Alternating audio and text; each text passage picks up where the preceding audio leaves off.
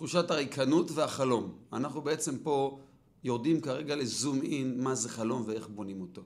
תראו, אני אומר בתור אה, אמירת פתיחה, זה לא יכול להיעשות בצורה שטחית. חלום זה דבר שנותן לך כוח. חלום זה דבר ששולח אותך לריצות למרחקים ארוכים. אם החלום נעשה באיזושהי סיסמאות שטחיות וזיכרונות עבר נוסטלגיים, זה לא דבר שבשבילו אתה תקום בבוקר. זה לא עוזר לתת כיף לרב שלך ולקוות שככה ייוולד החלום. זה לא עובד ככה. כלומר, בשביל לבנות חלום רציני צריך לעבוד ברצינות, צריך יסודיות. ועכשיו אני אסביר על מה אני מדבר. יש חלום שנקרא החיים של עם ישראל. זה חלום במקרו.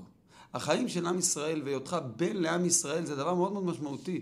לא במקרה נולדת לעם הזה, לא במקרה נולדת בדור הזה, לא במקרה נולדת בתוך אה, מציאות מסובכת ומורכבת של דתיים וחילונים וימנים ושמאלנים ויותר מזה משברי תרבות אדירים שפוקדים את הדור שלך.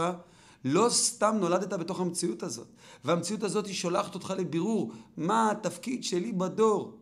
אבל עצם הדיבור הזה על הדור, על התקופה, על, על העם הזה, על השייכות שלך לעם הזה, זה כבר אמור לזקוף לך את הגב. אתה לא איזה גרגר בודד בהיסטוריה, חי לעצמך, ואני ואפסי עוד. יש לך אה, אה, פיסה בפאזל האדיר הזה שנקרא עם ישראל. זה פעם ראשונה במקרו שייכות לאיזשהו חלום גדול. דרך גדולה של עם גדול. ועכשיו, במיקרו, זה מה התפקיד שלך בחלום?